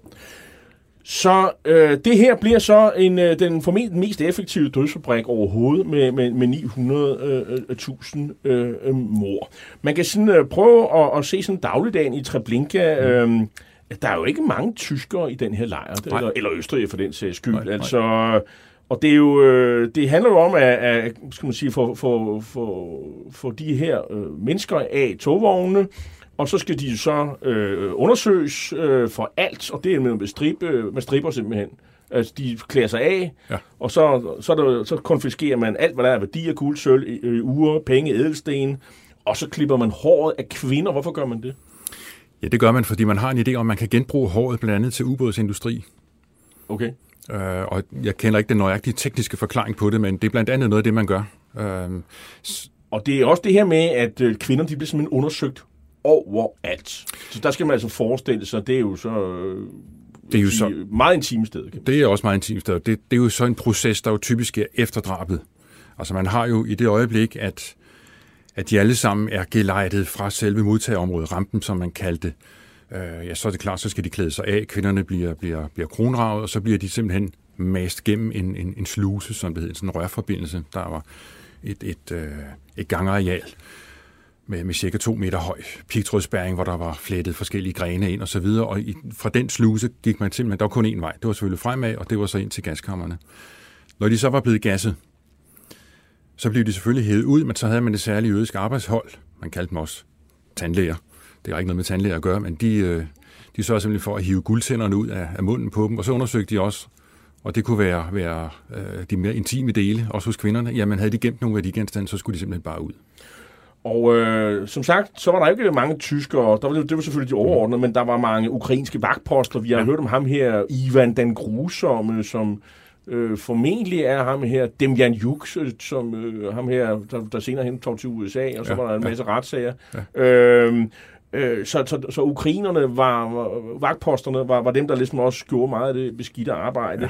Ja. Øh, men det man jo også kan læse her, og det er jo hård læsning, det er jo, at øh, folk bliver jo også myrdet, inden de når hen til gaskammerne, og der er nogle så små børn bliver så ja, det er jo noget med at man øh, smadrer dem op mod en væg eller hvad med knus Ja, det, det er der beretning om blandt andet. Ja, altså det er man kan sige uanset om du er, er barn eller du er gammel, så, så undgår du ikke opmærksomhed, om jeg så må sige. Du, øh, du bliver dræbt.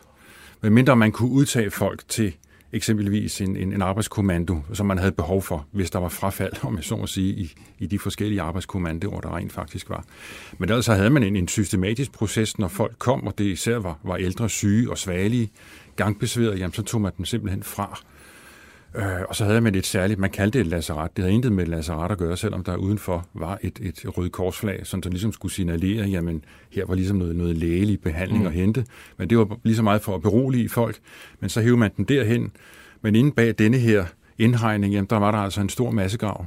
Og så bad man simpelthen, eller rettere sagt, man kommanderede simpelthen folk ned på knæ, og så gav man en nakkeskud, så de rent faktisk rullede ned i graven så begraver man i hvert fald i begyndelsen øh, line i, i såkaldte grupper, og det er sådan nogle store huller. Det er det. Øh, og øh, der ligger de i lag på 6-7 meter. Øh, ja. Og, øh, men det kommer man jo væk fra, fordi at øh, de her ligasser fra de her gamle rådne lig, de skaber nogle enorme flammer, øh, og, øh, og de kan ses øh, kilometer væk derfra, er der nogle vidner, der, der påstår. Øhm, og så, så, så begynder man altså at brænde ligne på nogle enorme riste lavet af jernbaneskinner. Det er rigtigt, ja. ja. Det er jo et forfærdeligt skue, og, og det må altså Dantes helvede beskrivelsen, det forslår mm. det simpelthen ikke, eller hvad? Nej, men det gør det jo ikke. Altså, det er Samuel Willenberg, som er en af de sidste få overlevende fra Trimblinke. Han, han har selv beskrevet det, fordi han arbejdede faktisk i en jødisk arbejdskommando, og han kunne ud fra den vold, der omgav de her lige grupper, der kunne han rent faktisk se, at der på et tidspunkt kom de her gravemaskiner. For det første så kunne han jo lugte, det er klart. Det kunne alle i lejren. Alle kunne lugte denne her forfærdelige stang af, af, af rådne lig. Men da man så fik indhentet nogle gravemaskiner, fordi man var nødt til at grave alle de her lige op, de kunne simpelthen ikke være der. De svulmede netop op, som du siger, på grund af gassen, og så trillede de ud af de her øh, lige grupper. Så det var man simpelthen nødt til at gøre noget ved. Og samtidig var man også nødt til at kigge på, jamen nu er vi efterhånden så langt henne i krigen, vi er vi henne i 43. Det kunne godt være, at vi skulle begynde at få slettet sporene. Så det, man så sætter i gang, det er, at vi graver alle lin op, og så får vi dem brændt. Og der får man for Treblinkers vedkommende blandt andet indkaldt nogle øh, to store gravemaskiner til at grave dem op. Og der kan Samuel Willenberg rent faktisk se fra den anden side af muren, eller den anden side af volden der, hvordan den her gravemaskine simpelthen slynger de her lige op, og der falder ligedele ned fra selve, selve øh, gravkoens mund. Og det har han en meget levende beskrivelse af, når man læser hans, hans øh, erindringer der. Men, men det giver et meget godt indblik i, at det har simpelthen været et forfærdeligt, forfærdeligt arbejde. Her skal vi høre en fra Lions i egne øjne administrative personale, kunne vi kalde ham, Frans Sukumel. Han, øh, han synger Treblinka-sangen, og det er en meget berømt, berygtet scene fra Claude Landsmans øh, dokumentarfilm Shoah, øh, og, hvor, hvor SS'erne engang i 70'erne øh, intet anende øh, blev optaget på film.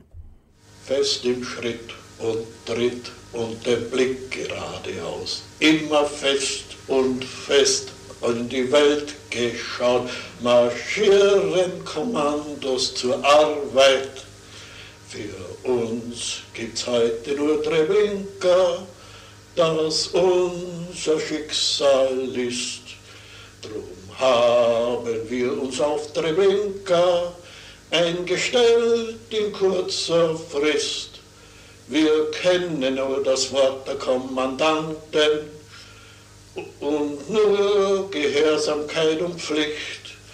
Wir wollen weiter, weiter leisten, bis das das kleine Glück uns einmal winkt. Hurra! Sind Sie zufrieden? Sein Original. Kan kan kein Jude heute mehr. Ja, det er en original sang, som ingen jøde kender til i dag, afslutter Suchomel her mundret. Øh, det er jo en, øh, en kendt sag, at nazisterne brugte sang og især marsmusik for fanger, og især de nyankomne til sådan at skabe en illusion om, om orden og håb i, i, i deres lejre. Og i øvrigt også, så kunne det være med til at overdøve skrigene fra, fra gaskammerne, så det havde sådan lidt flere formål.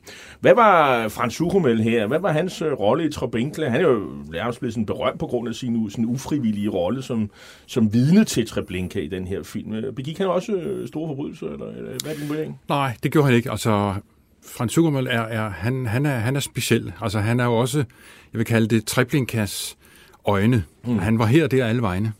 Altså, han vidste god besked om, hvad der skete i det ene lejrafsnit og fra det andet lejrafsnit. Altså, han havde sin interne kontaktforbindelse, men han var også meget nysgerrig. Det er der ingen tvivl om. Øh, oprindeligt var han uddannet skrædder, og det var faktisk også den rolle, han fik i Treblinka, fordi han havde faktisk ansvaret for den arbejdskommando, jødiske arbejdskommando i Treblinka, der stod for at sortere og reparere tøj. Øh, men han havde altså sine kontakter rundt omkring i lejren, så han vidste udmærket, hvad der skete. Så, så han, er, ja, han er en meget, meget speciel mand, og som du også siger, Claude Landsmann, han optog rent faktisk det interview, som du lige har givet et lille, lille indblik i, det optog han jo rent faktisk, uden at han, han øh, selv vidste, fordi han ville jo ikke have, at at, øh, at det skulle, øh, skulle vises. Og hvis man ser interviewet, så siger han så, nu må du love mig, at mit ja. navn ikke kommer frem. Ja, Præcis. ja, siger, siger Claude Landsmann, ja, og det, det må man love. Det gjorde han så. Der var han formentlig også død i mellemtiden, øh, vil jeg tro, øh, da filmen udkom øh, i, i 80'erne. Ja, det var han. Det var han. Det er jo særligt folk som Heinrich Martes, der var leder af, af selve dødslejren, og folk som August Miete, Willy Menz, og ikke mindst øh, den næstkommanderende Kurt Franz, ja. som er ligesom de, øh, de mennesker, der begår som sige, de her øh, bestialske forbrydelser, fordi det selvfølgelig er det en stor forbrydelse, men, men øh, sådan, øh, piner folk, øh, er, sådan, øh, skyder folk sådan, nærmest på må få. Ja. Øh, og ham her, Kurt Frans, han har en hund, der hedder Barry, ja. der tiltrækker sig opmærksomhed med hensyn til afstumpet og sadistisk vold, mm. og pludselig mor på fangerne. Og de, de er alle nazister med en eller anden form for, for mindre uddannelse, og så og de overlever faktisk også alle krigen. Øh, Øh, Øh, hvem, hvem, kan man sige, sige noget sådan generelt om de her øh, afstumpede personer, personager her? Mm, jamen, du, du er selv lidt inde på det. Altså, mange af dem kommer jo fra, fra oftest typisk beskedende kår. Store børneflokke har næsten ikke nogen uddannelse. Enten er de ufaglærte, eller også så har de en, en, en meget enkel håndværkuddannelse. Ikke fordi jeg skal forklare en håndværkuddannelse, men, men samtidig var det jo nok også en gevinst. Jeg tror også, man har gået lidt bevidst efter det, fordi man vidste godt, at hvis folk kom med en eller anden bygningsteknisk uddannelse, eller som håndværker, så kunne man jo bruge dem, om det var, så var til at opføre nogle barakker, eller det var til at indrette gaskammer, hvad det nu kunne være, mure eksempelvis, øh, kleinsmede og lignende, jamen så havde man ligesom specialiteterne eller specialisterne inden for rækkevidde. Så det, der, der lå også noget, noget, der lå noget bevidst i, at man også rekrutterede den type folk. Men det er rigtig nok Kurt Frans og nogle af dem, du melder, øh, har, eller har snakket om der, det er, det, er, det er jo sådan den rå inderkerne. Øh, og Kurt Frans, han kom jo til at fungere som stangens næstkommanderende eller som stedfortrædende lejekommandant, så det var dybest set på et tidspunkt ham, der drev Treblinka. Faktisk var de ikke stangen. Og Bar- Barry, det, det, er han, øh, det er sådan en hund, han slipper løs på, det er på sådan en, Det er rigtigt. Det er sådan en bastard af en, en Sankt Berners hund. Det er ikke en rigtig Sankt Berners hund, men, men en ret stor hund, som øh, han på visse ordre kunne simpelthen få til at bide folk. Så, og det gjorde han. Der er en del beretning om, at, at den rent faktisk skambid folk. Noget så grusomt det, det er faktisk ret påfaldende, når man læser de her 500 sider om din bog, Frans Stangl, mm. hvor, hvor øh, altså det, han er underligt fraværende på en eller anden led. Ja. Altså, altså der, man bemærker hans hvide uniform, som skiller sig ud. Øh, og så sidder han jo, men så sidder han bare inde på sit kontor hele dagen, eller altså, der, øh, er der ingen, der sådan siger, bliver skudt eller mishandlet på hans ordre, eller, og han er heller ikke inde at dreje ved gashanerne eller noget Nej, han er, ikke, han er godt vidne, selvfølgelig er han vidne om, hvad der, er, der sker, og han går også rundt i lejren og laver sine inspektionsture. Mm. Øh, det gør han gerne hver morgen, og så ellers så sætter han sig ind på, på kommandanturen, altså en lille træberak, et lille kontor derinde, og så sidder han og laver sine administrative ting. Men han er ikke den, der er ude og trykke på aftrækkeren. Han er heller ikke interesseret i, det kan godt være, at nogle af hans SS-underfører eller Kurt Franz er ude og, og tilfældigt skyde folk eller henrette folk. Men, men det måtte det bare være. Normalt så ville man ellers have indberettet, at nu har vi gjort det der. Det er klart, det vil man det blev aldrig gjort i praksis. Men han er heller ikke interesseret i at få de indberetninger. Og så ligger han helt, alt det der ansvar ligger han fuldstændig fra sig. Og det er jo igen, som jeg også sagde tidligere, det er jo et spørgsmål om, at han, han meget, meget bevidst på et tidligt tidspunkt slet ikke vil have noget med det fysiske morapparat at gøre. Og det er faktisk også et af de punkter, han ligger til grund for i sin tid, da han bliver øh, stillet for retten i Düsseldorf. Jamen, jeg har ikke gjort noget galt. Jeg, har, jeg er jo ikke skyldig, fordi jeg har ikke haft, dybest set har jeg ikke haft fingeren på, på, på aftrækkeren. Ja, det vil sige, jeg har ikke øh, udført noget personligt Nej. med mine hænder, øh, og dem, der egentlig tog over de sad i Berlin. Ja. Øh, det var de rigtige skrivebordsmordere, kan man sige. Øh, ja. Og jeg, jeg sad sådan set bare sådan en forlænget arm, og jeg gjorde sådan set ikke noget. Nej, siger. Men, han, altså, men ellers vil man jo sige, at øh, han er jo først og fremmest en skrivebordsmorder. Vel, fordi han, det er han. Altså, det fritager ham jo ikke for noget som helst ansvar. Altså, han, i og med, at han har sin, sin rolle som, eller funktion som lejekommandant, så er han den øverste ansvarlige. Det kan godt være, at han ikke selv står og trykker på aftrækker, men han er ansvarlig for, hvad for eksempel Kurt Franz er ude at gøre, og alle de andre. Det er men, men hans kone, hun siger på et tidspunkt, at... Øh, hvor ligesom får fornemmelse af, hvad der, der foregår, at, øh, at øh, det var måske ikke det fineste arbejde, han havde. Nej, hun er jo ikke glad for at høre det. Hun besøger ham rent faktisk også på et tidspunkt i sommeren øh, af det 42 øh, i, i Sovjetunionen, mens han stadigvæk er der og faktisk er på vej hen til, til at skal blive lejekommandant i Treblinka. Der går det jo op for hende, hvad der rent faktisk er, der sker. Mm. Og det er hun jo da bestemt ikke glad for. Hun kan slet ikke, hun kan slet ikke se sin mand i det der. Samtidig er der også det ved det, at, at Teresa, som hun hed, øh, var dybt troende, dybt troende katolik.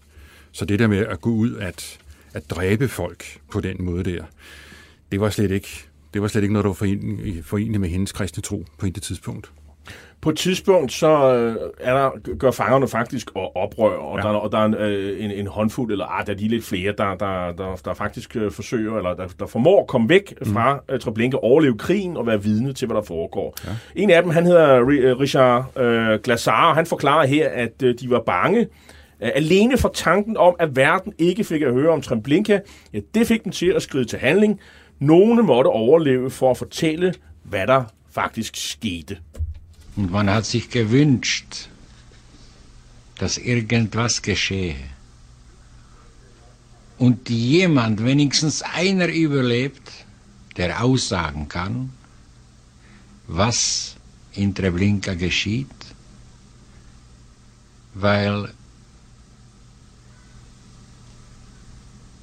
wir haben alle Angst gehabt, die Welt wird eigentlich nie erfahren, über Treblinka und eben dieser Gedanke, dass die Welt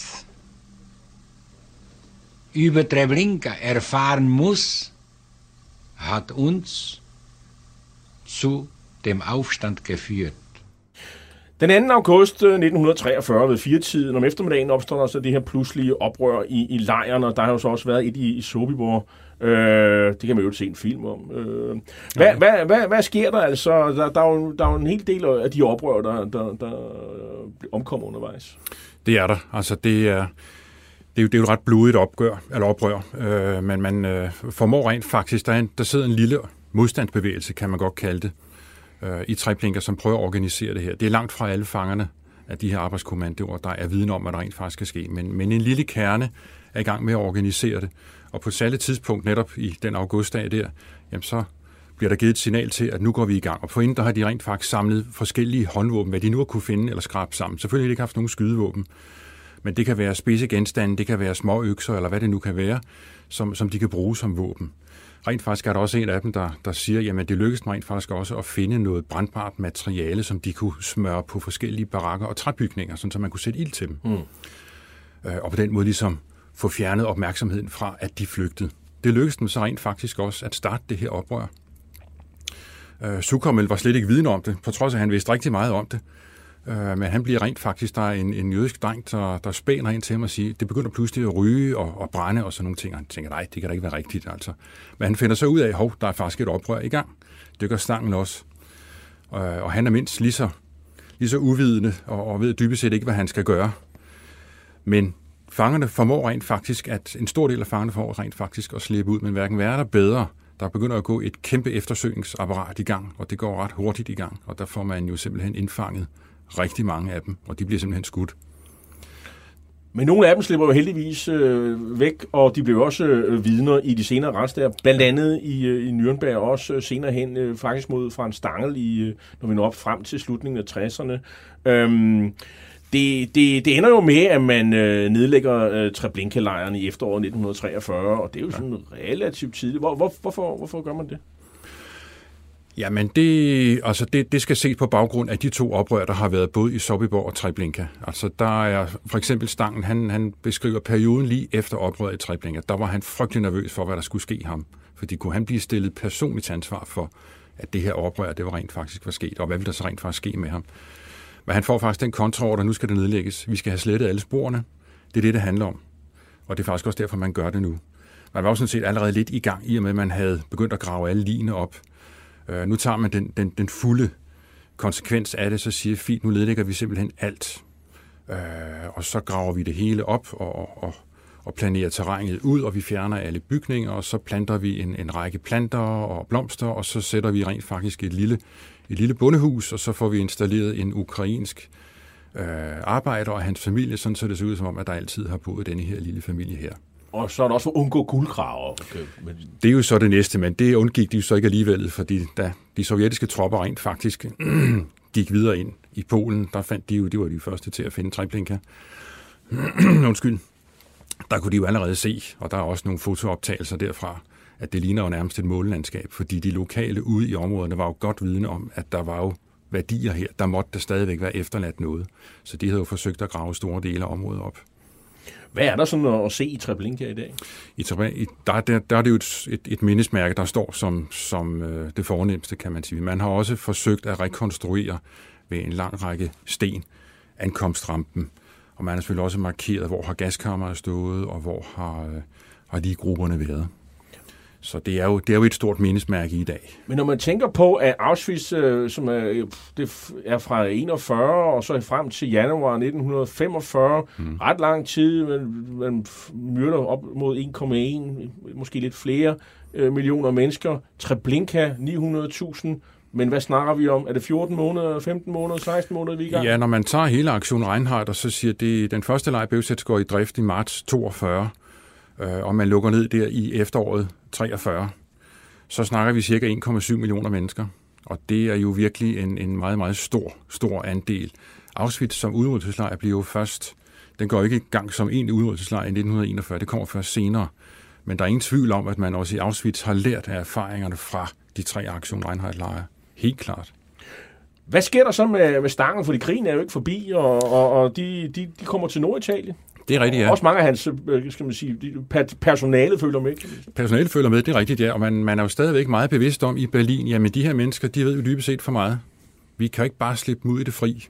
Så vi er nødt til at fastholde dem i tjenesten. Så det man gør, det er, at man sender dem simpelthen til partisanbekæmpelse langt, øh, langs Adriaterhavskysten med hovedsæde i Trieste. Og så laver man simpelthen operationer i området i Norditalien og faktisk også ind i det daværende Jugoslavien. For simpelthen at nedkæmpe partisaner. Og det er der jo ingen af dem, der har erfaring med. Det skal man huske på. Den her gruppe er jo ikke, er jo ikke øh, frontsoldater på den måde, altså som vi kender det klassisk. De har ikke været i krig på den måde der.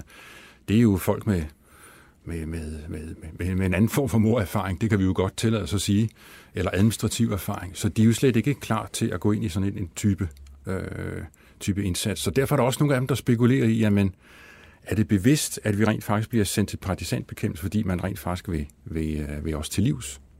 Hvordan klarer Stangel selv den her opgave? Han bliver jo også leder af en sådan mindre koncentrationslejr i området. Ja, det er rigtigt. Altså det, han klarer det jo for så vidt godt, men, men som han også selv udtaler, jeg var jo selv på patrulje mange gange, også om natten, og vi har jo efterhånden, altså dagen efter, der har vi jo så blandt andet hørt, jamen der gik jo partisaner om, øh, rundt omkring i området. Vi kunne ikke se noget som helst, så vi kunne godt være blevet myrdet.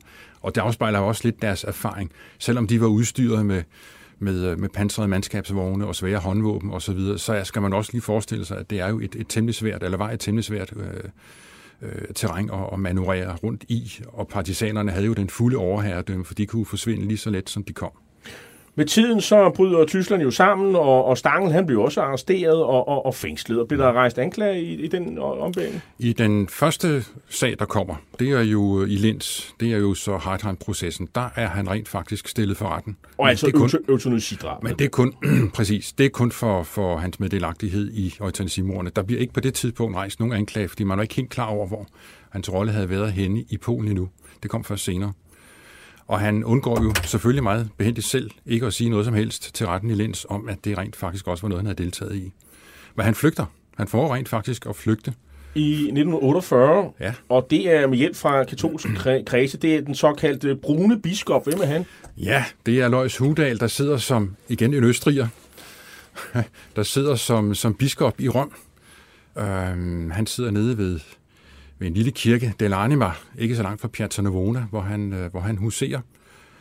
Øh, der er ingen tvivl om, hans, hans tysk-nationale sindelag og hans, hans nationalsocialistiske indstilling, den, den er særdeles positiv. Og han er varm fortaler for, at man skal jo hjælpe nogle af de her folk. Så der er rent faktisk lavet en, en flugtkanal via hans, hans virke.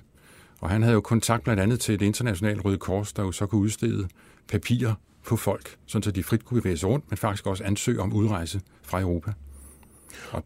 Og det ender med, at øh, Stangl han kommer til Syrien i første omgang. Første omgang kommer han til Syrien, det er rigtigt, og er der en kort årrække, hvor familien rent faktisk også støder til i, øh, i Damaskus.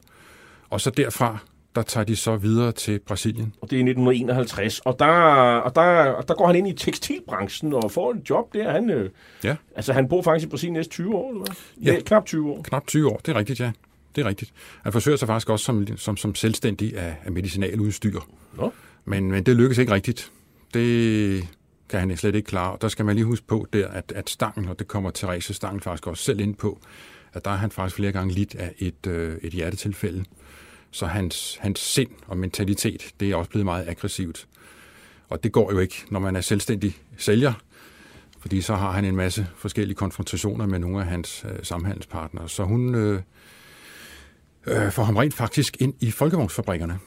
Og det er jo ret interessant, øh, kan man sige, at, at, at det rent faktisk kommer til at ske. Men det er rigtigt, han kommer til, øh, til deres fabrik i Sao Paulo, øh, hvor han fungerer som mekaniker. Et tysk firma. Et tysk firma, ja. Øh, men så er det jo ham her, næsejægeren Simon Wiesenthal, der jo, har, øh, der jo ligesom har kontor i, i Wien af alle steder. Han kommer jo på sporet af, af, af Stangel. Og, øh, og så er der også øh, en anden øh, ret central figur, den tyske advokat Fritz Bauer øh, i 1964, øh, som øh, også begynder at, at, at rejse sagen øh, over for, det bliver så de brasilianske myndigheder, men de er jo ikke øh, glade for at udlevere Frans Stange. Hvorfor er det ikke det? Nej, der er flere ting i det. Der skal man lige huske på, at man havde ikke nogen fortilfælde med udlevering af, af tidligere tyske krigsforbrydere fra Brasilien, og man havde faktisk ikke en udleveringsaftale med Brasilien. Øh, hverken Østrig havde det, eller Vesttyskland havde det. Så det var jo det første springende punkt. Hvordan får vi, hvordan får vi knækket den nød? Øhm, det handler så om, at, at Østrig begærer ham udleveret og fremlægger en masse dokumentation. Det gør man så også i Bonn rent faktisk. Der begynder man også at, at samle materiale sammen til at få ham udleveret. Men der er så yderligere den lille hage ved det, at øh, der er også nogle forældelsesfrister, der ligger og opererer. Og, og det kan jo godt give et problem, fordi man opererer typisk med en 20-årig forældelsesfrist. Så det er, og det er noget, man kigger på i Sao Paulo, øh, hvor man skal tage stilling til, hvorvidt man nu rent faktisk skal udlevere manden, eller man ikke skal. Og der kigger man blandt andet på den østrigske udleveringsbegæring. Og der kan man se, at der for første er en udleveringsfrist, eller en, en øh, forældelsesfrist på de her 20 år. Den kan man så ikke, man kan ikke gøre noget ved den. Altså, den, den er forældet nu.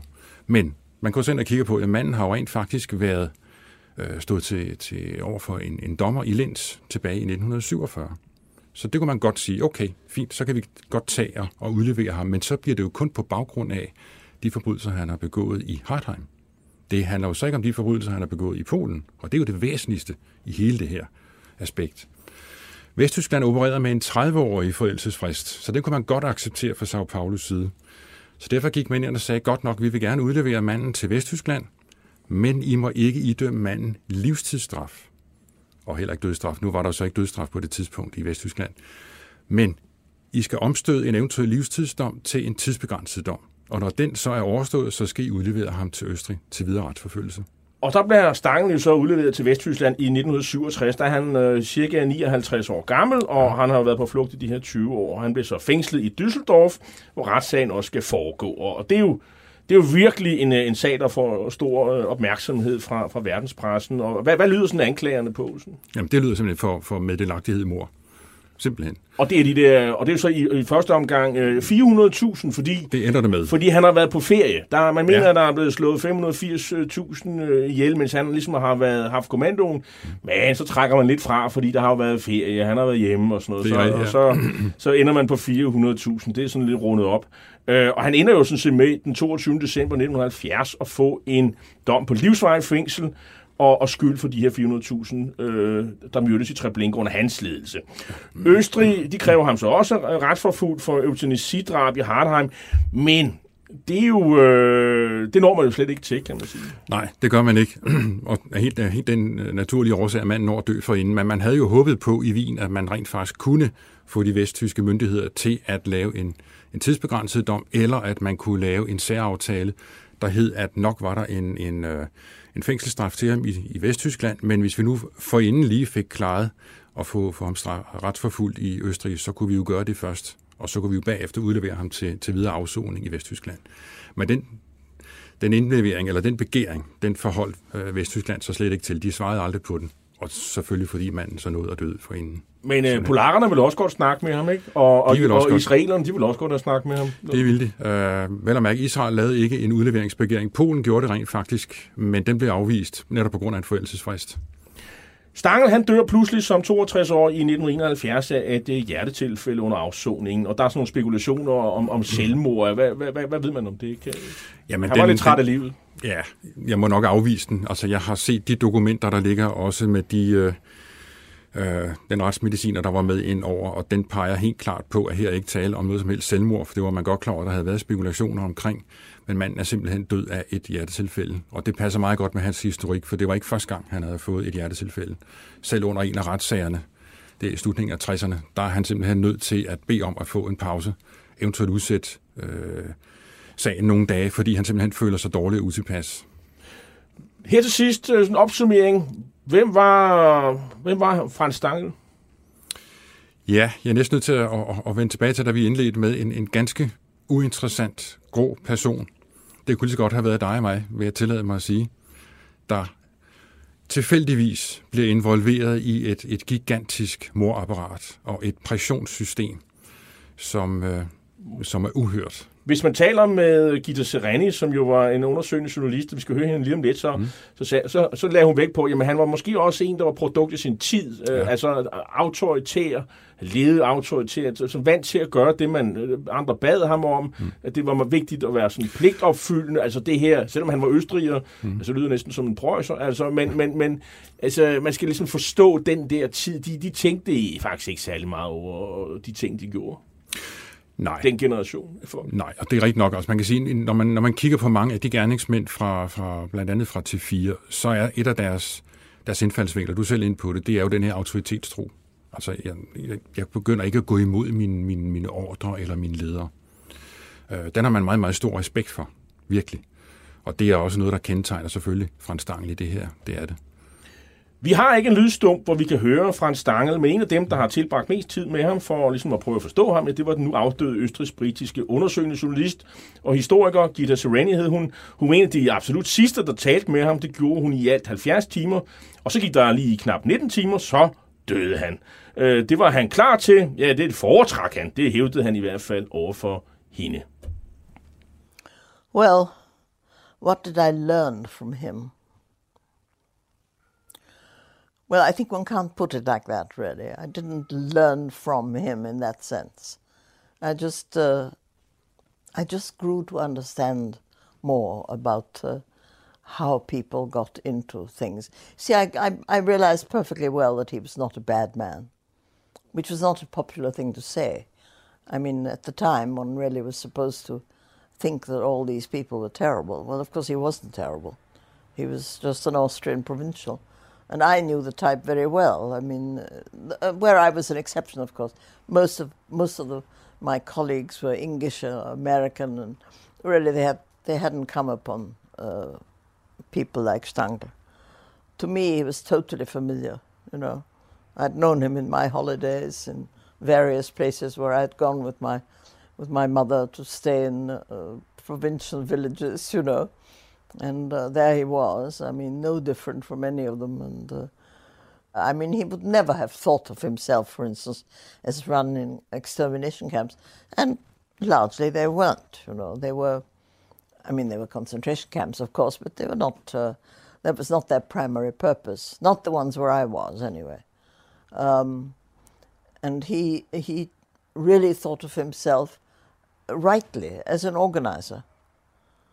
And he often, he often told me that, uh, you know, that this is, was very important to the people in Berlin to, uh, to put people in the right place who knew how to organize. And he just did. He had the talent for it. So uh, he, he was a man put in the right place. Han var ikke en dårlig mand, siger Sereni her. Hun beskriver ham øh, her og også i, i andre klip øh, med hende, som man kan øvrigt se på nettet, af Stangel som sådan en kedelig østrisk provinciel type, der var lidt fin på den, der gik op i at tale højtysk, beundrede Hitler, blandt andet fordi han også var østriger. Øh, brutalitet, ja, det var slet ikke noget for ham. Han gik i stedet op i organisation og leverer, hvad Berlin bad ham om. Han havde stort talent for organisering og var vel bare rette mand på rette sted. Der er noget ondskabens banalitet over det her, Anders Otte. Ja, det er der. Det må man jo sige, der er. Altså, det, det kan jeg, jeg kan ikke beskrives meget bedre, at, at det er det. Tak skal du have, Anders Otte Stensager, arkeolog og forfatter, du er holocaust-arkeolog købet. Vi har talt i dag om din bog, Frans Stangel, fra eutanasi til jødeudryddelse. Bogen er udkommet på forlaget People's Press. Hitlers Æsler er slut for i dag. Teknikken sad Josefine M. Hansen, og jeg hedder Jarl Cordua, og er vært og tilrettelægger programmet. Du kan genhøre dette program og de andre programmer i serien via berlingske.dk-podcast og podcasttjenesten Podimo og podcasttjenesten 24 Det er også her, du kan høre blandt andet i hos Podimo. Du kan høre alle de ældre afsnit, som blev produceret af Radio 24 Husk, du kan også melde dig ind i programmets Facebook-side. Bare søg på Hitlers æsler. Vi slutter med Pols Tango fra 30'erne af en polsk-jødisk komponist, øh, Arthur Gold hed han, som jo desværre også endte sine dage i Treblinka, hvor han i en periode var leder af lejerorkestret. Men nu kan vi da mindes ham og de øvrige ofre med dette stykke musik. Ti nie jestes vinder, og det betyder, det er ikke din fejl. Tak for i dag.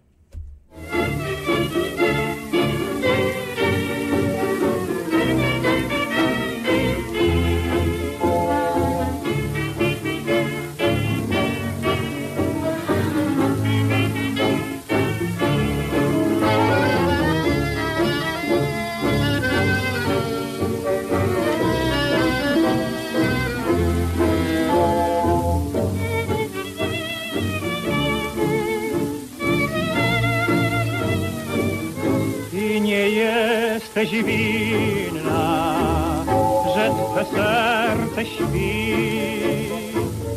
Byłaś tak dziecinna, że wierzyłaś mi. Dziś jesteś inna, dziś jak ja miłość grasz. Ty nie jesteś winna, jam winien